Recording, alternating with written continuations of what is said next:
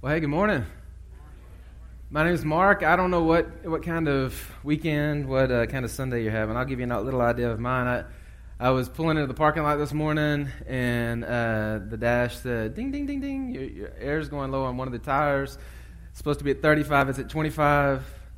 And I turned the corner, and it went to 22, and it went to 20, and it was 18. And I finally parked when it hit 16, and I got out, and I could hear it going, psst out of the back tire. So I got a fun day ahead of me. So, uh, but maybe that's a good backdrop for uh, this morning. You know, as we're talking about this this whole series on who am I, which is really a look at worship and how the way that we see ourselves and the way that we see our God really fuels our worship. It's really the thing that compels it, and uh, the ability to to focus this morning that there may be a whole lot of things going on, a whole lot of things in your life, a whole lot of things in my life, but when we gather in this place that there's this this thing that we just we must tell our God how much we love him. We we can't we can't contain it, you know. And uh, and so really believing and hoping that these few weeks that we'll get a deeper understanding of who we are and of who God is. And thinking about that really uh, made me think back to the time that I uh, I sat before an ordination council which sounds really official, and it wasn't near as official as what I thought it was. When you're ordained into the ministry, it just means that a group, an organized group of believers, they, they're agreeing that, hey, this, this person, yes, they, they, you know, for vocational or some more significant, you know, official type ministry, we, we say, hey, we're, we're going we're gonna ordain this guy. And when I went to sit before this group of guys in my, the church I grew up in, and it was all of, all of these, you know, the deacons and elders and leaders and the pastor and and I was really nervous, like, you know, what questions, what questions are they going to ask me? And so I started, you know, is my theology, you know, where it needs to be? As I started looking back at all the memory verses that I had and trying to have them rehearsed so I could sound like I knew what I was talking about, you know. I mean, I had my guns loaded, but I, I was afraid, and I walked into that room and I found out real quick that they didn't have much of a plan. You know, nobody was really asking any questions. Uh, they were just kind of catching up with me and finding out about what it, what God had done, been doing in my life and and then it sat quiet for a minute, and then uh, a guy in the back raised his hand and, and asked the question Mark, I've noticed that sometimes in worship you raise your hands. Why do you do that? And you could feel the whole room just, he just asked that question. And kind of the backstory the church was in a place uh, that most churches were, especially at that time, where they had always had the organ and the piano and a choir and hymnals, and that's, that's what it looked like on Sunday morning. And another group had come in for a short revival time, and, and they had drums and guitars, and they sang so- songs that sound a little bit different. And, you know, where the hymns were mainly, you know, a lot of theology, these hymns were a lot of prayers, and, and there were these differences, and the reaction of the people was different. There were those who were very demonstrative, and then this other group, they were very contemplative. And this group was throwing stones at this group, and this group was throwing stones at this group, and it's in the middle of all that chaos that here's this 20 year old guy walk in, and he throws out the question. So I sat back and thought, hmm, how should I answer that question? Then I thought, all this is running through my mind, what felt like an hour, it's probably like 10 seconds. Well, I don't really know. But this is what I think. I said, you know, I, I start to sing these songs and and their prayers are declarations of who God is. And automatically, like this thing happens in me that I I, I want to surrender, you know. And this is the best thing I know of to say I surrender. And then there's also this thing that happens in my heart that I'm like a little boy that's running up to my daddy, and and I'm I just want to reach as high as I can reach, knowing that he's with me. But there's something about it that feels like you know I just want him to pick me up and hold me. You know, that's what worship is. And that's, that's the place that I am. And I, I don't know. It just happens. And I guess that worked because they didn't ask me any more questions. And those guys were like, that sounds good. We're out of here. But, um, and you know, on that whole thing, it's really funny because, you know, one group thinks this group is right and one group thinks this group is right. And in my opinion, they're both right. If the heart is right. Is if there's anything that's a theme of the scriptures, it's that God looks at the heart. In fact, in 1 Samuel, it says it exactly like that. Man looks at the outward appearance, but God is looking at the heart. And so the question in worship is not whether you stand or sit or raise your hands or what songs we sing or what instruments are used. The question is, what's the condition of your heart? And that's the reason that it's so critical that we look at ourselves and that we look at God and really get our mind around who we are and who that He is. And to do that, we've been looking at Isaiah chapter 6, which is this encounter that Isaiah has in the presence of God. And we read it last week, and I'm going to read it again today, the full part, even though we're going to really focus on a few sections. And I'm going to do it the next two weeks too. And I ask you just to read along with me and think to yourself what it would be like to be in this place with Isaiah. All right, so here we go Isaiah chapter 6, beginning in verse 1. In the year that King Uzziah died, I saw the Lord seated upon a throne, high and lifted up and the train of his robe filled the temple. Above him stood the seraphim. Each had six wings. With two he covered his face, and with two he covered his feet, and with two he flew. And one called to the other and said, Holy, holy, holy is the Lord of hosts. The whole earth is full of his glory. And the foundations of the thresholds shook at the voice of him who called. And the house was filled with smoke. And I said, Woe is me, for I am lost. I am a man of unclean lips, and I dwell in the midst of a people of unclean lips. My eyes have seen the King, the Lord of hosts. And then one of the seraphim flew to me, having in his hand a burning coal that he had taken from, with tongs from the altar. And he touched my mouth and said, Behold, this has touched your lips. Your guilt is taken away and your sin is atoned for. And then I heard the voice of the Lord saying, Whom shall I send? Who will go for us? And I said, Here am I, send me. We're going to really focus on this, this part at the end, 6 and 7, where the seraphim takes a coal from the altar and touches his lips and says, Your, uh, your guilt is taken away, your sin is atoned for. But a few things earlier in the passage that just kind of shed light to that, I believe, this morning. One, and honestly, this is a, a, part that it would be real easy to read over, and when you visualize the scene, at least for me, to not think about. But it says that the room was filled with smoke. It's a, not just a little bit of smoke. The room is filled with smoke. And then in, in today's part of it, you know, that there's a coal and there's an altar, and the coal is taken from the altar. There is a fire, there are burning coals, and there is smoke filling this room. That's big. What, what happens on an altar? Sacrifices are laid upon altars.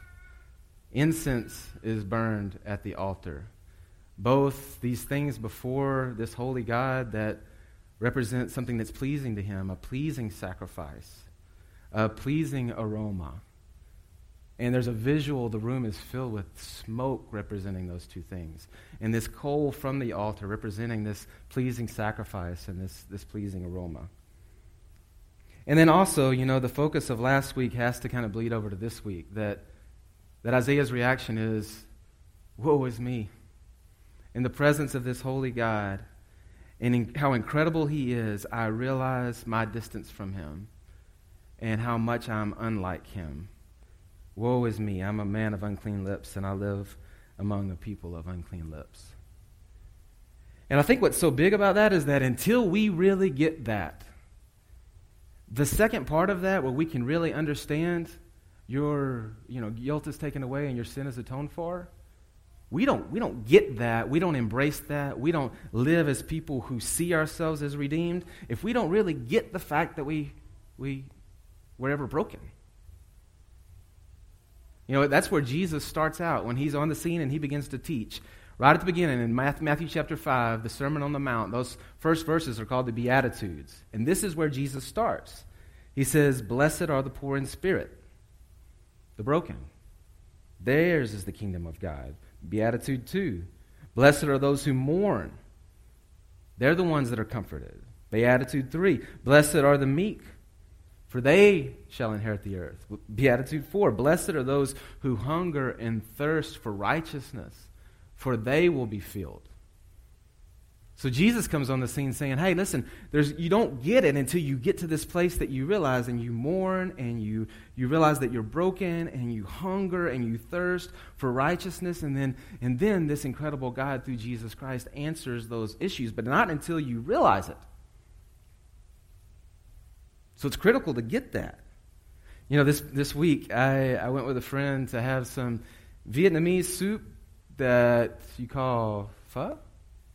Pho? Phum? Phi? I've heard a lot of it's kind of like those Greek sandwiches. That every time I go to order with somebody, I just wait to hear how, what they call it. Is it a hero, a gyro, a euro, a hero? I don't know. But anyway, I'm sure there's a correct name for both, so we'll call it pho. So we sit down, and I'm this bowl of soup, and also, man, when they serve it, it's like the bowl is this big, and I'm just happy and I'm excited. And we sit down, and then right before I start to to just dive into the soup, I jump up from the table I run to the restroom. I turn on the faucet in the sink in, the, in this bathroom, and I am splashing this water in my face as hard as I can for about three minutes. I'm just covering my, it's getting on my shirt, it's getting on everything else. My face is, is doused. I, I try to wipe it off as best as I can. I go back to the table and I sit down, and it is just really, really, really awkward. Oh, I forgot to tell you one part. Right before I went to the bathroom, uh, I was going to add some sriracha to my soup. And I thought the, the lid was down, but evidently it wasn't down all the way because I gave it a little shake, you know, just to, to kind of mix it up a little bit. And two drops flew out. One drop landed right here on my pocket on my pants, and the second drop landed in my left eyeball. Now, I don't know if you've ever had sriracha in your eye but it doesn't feel good. And my, my friend that was here at first service, he said, Man, that's an unfortunate place for that to go. Said, Yes, it is. So I run to the bathroom. Man, I take a bath in the bathroom and try to clean it out. For 30 more minutes, I'm trying to focus, but my eyes red and it's just burning and I'm crying. And, you know, it looks like, looks anybody watching this scene was probably thinking, Man, they just thought, what's going on with those guys? Man, that dude's crying. You know what? Never in my life and hopefully never again will I run to the bathroom and splash water on my face and take a shower in a restaurant bathroom. But that day, that's what you do. I had sriracha in my eye. If the water had been shut off at the restaurant that day, I would have been in big time trouble. He told me he was worried we would have to go to the emergency room. What do you do with sriracha in your eye, man? Water made sense that day. And it made sense to throw it in my eye. Jesus makes sense if you get that you're in a desperate need, in a desperate place of brokenness. Woe is me. Woe is us. Now, bring the coal and put it on my lips because I need it, you know? Same kind of, maybe in a different way, same kind of transition happened to me when we had a little girl. From the time I was little, I, I, I mean, no, no offense to anybody who likes pink, I just didn't like pink. Just never have liked pink we got married, and Terry wanted to put pink stuff in the house. And I was like, we ain't putting pink stuff in our house. Raising my boys, and I'm just like, no, man, you ain't getting those pink shoes. What are you talking about? We ain't doing that. And now I got a little girl, and all she wants is pink. And daddy's like, hey, I was looking at Amazon yesterday for some pink uh, dolphin fin or mermaid fin that she can put on her feet because I know it'll make her happy. Uh, we were looking together at a tutu to put on our teacup chihuahua that's pink yesterday. What's happened to me? Boy daddies don't do that, but now what, everything has changed. I'm a girl daddy, and I get it. And now pink makes sense. This gospel is not good news, and it does not make sense unless you're broken, unless you mourn, unless you hunger and thirst for righteousness. So we got to start there. And obviously, that's where Isaiah starts. He gets it. Woe is me. And then what begins to happen? It's from this place of brokenness that, uh, that we see verse 6 and 7. And then one of the seraphim flew to me, having in his hand a burning coal that he had taken with tongs from the altar. And he touched it to my mouth. And he said, Behold, this has touched your lips. Your guilt is taken away, and your sin atoned for. This altar, again, this pleasing sacrifice, this pleasing aroma, and the, the coal comes and it goes to his lips. Is it just me? I mean, we talk, you know, talk sometime about where you would want to have a tattoo and not want to get a tattoo.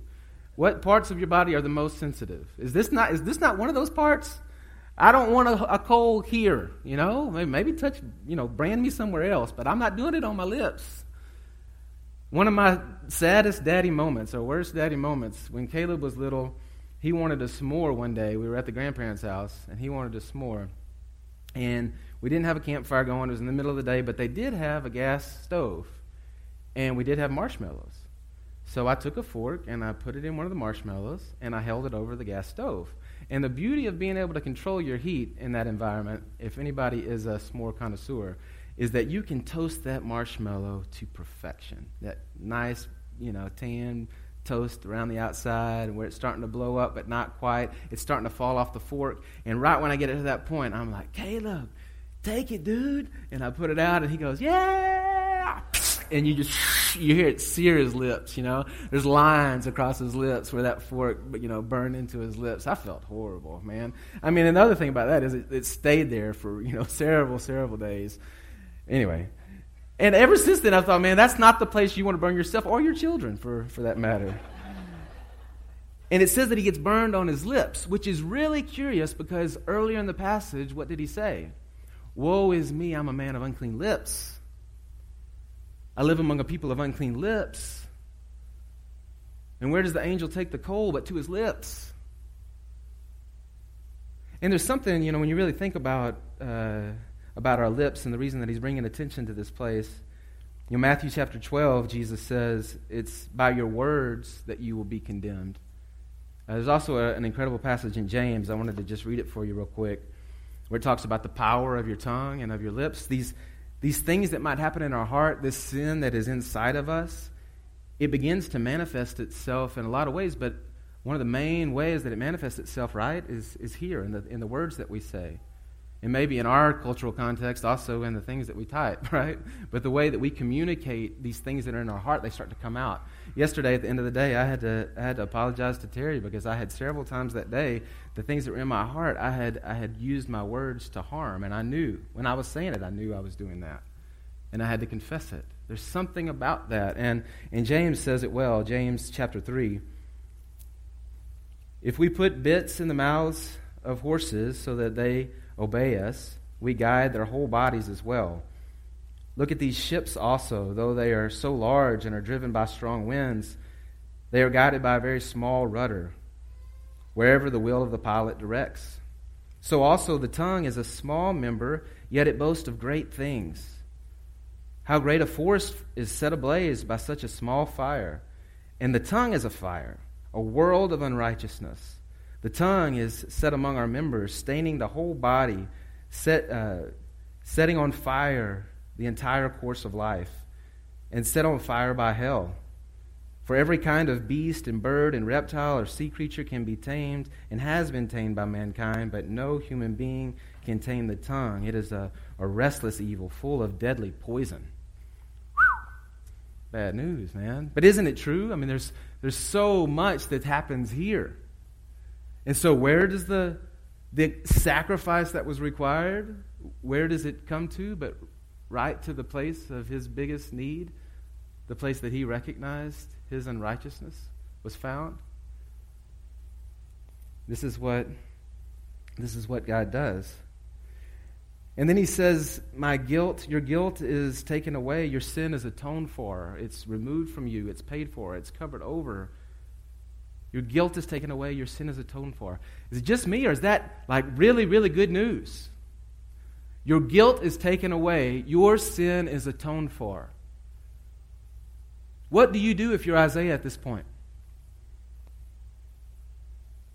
Is your life the same after that, or does it pretty much look the same? Is your heart towards God different after that, or is it the same?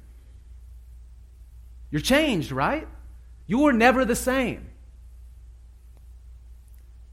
growing up, we uh, there were these neighbors next door. It was this older couple, the Lipscombs, J.W. and Ethel, and both of them really. I don't I don't think they were any taller than this, and um, they were just the sweetest people. I know you think you know somebody sweet, but I'll put J.W. and Ethel next to them any day. And she always had the best candy too.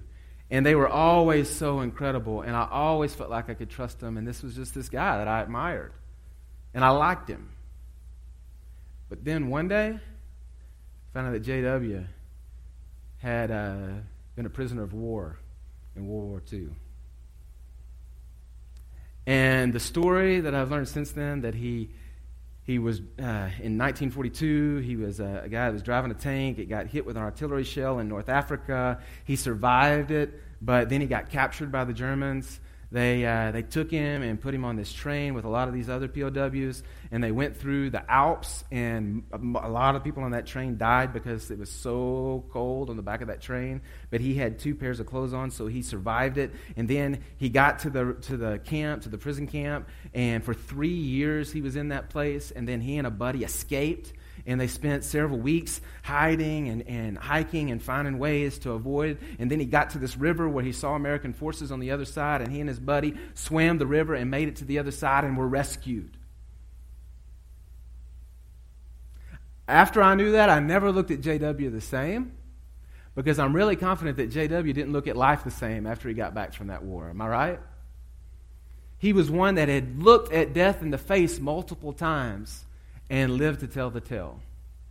He was rescued, he was redeemed, he was saved, and he was different, and he looked at life differently.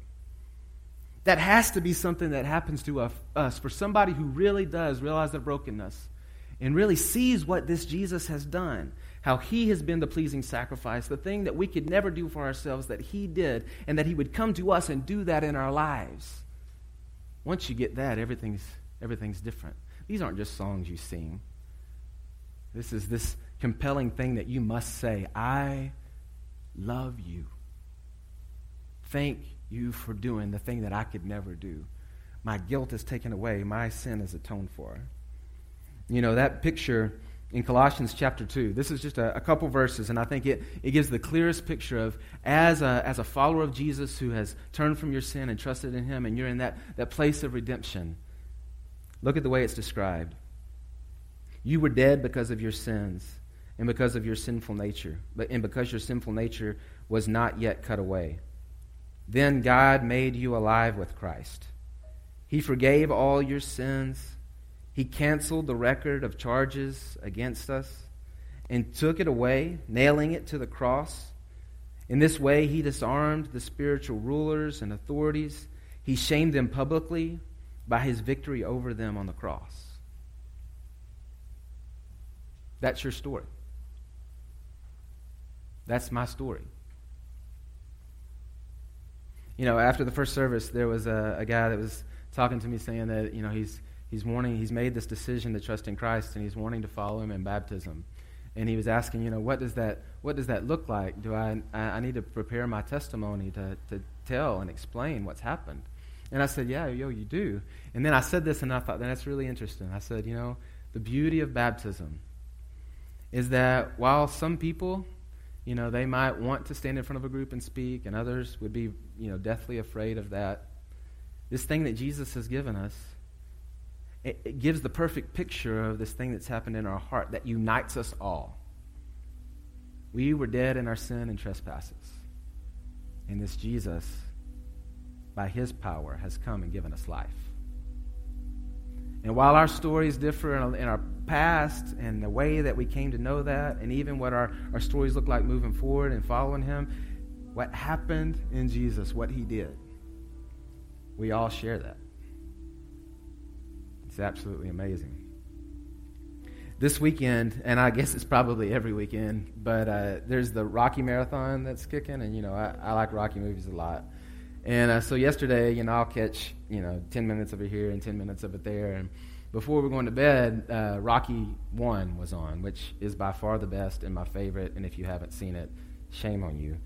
But uh, Rocky 1, uh, but there was this part that we were watching and I hadn't really caught it before.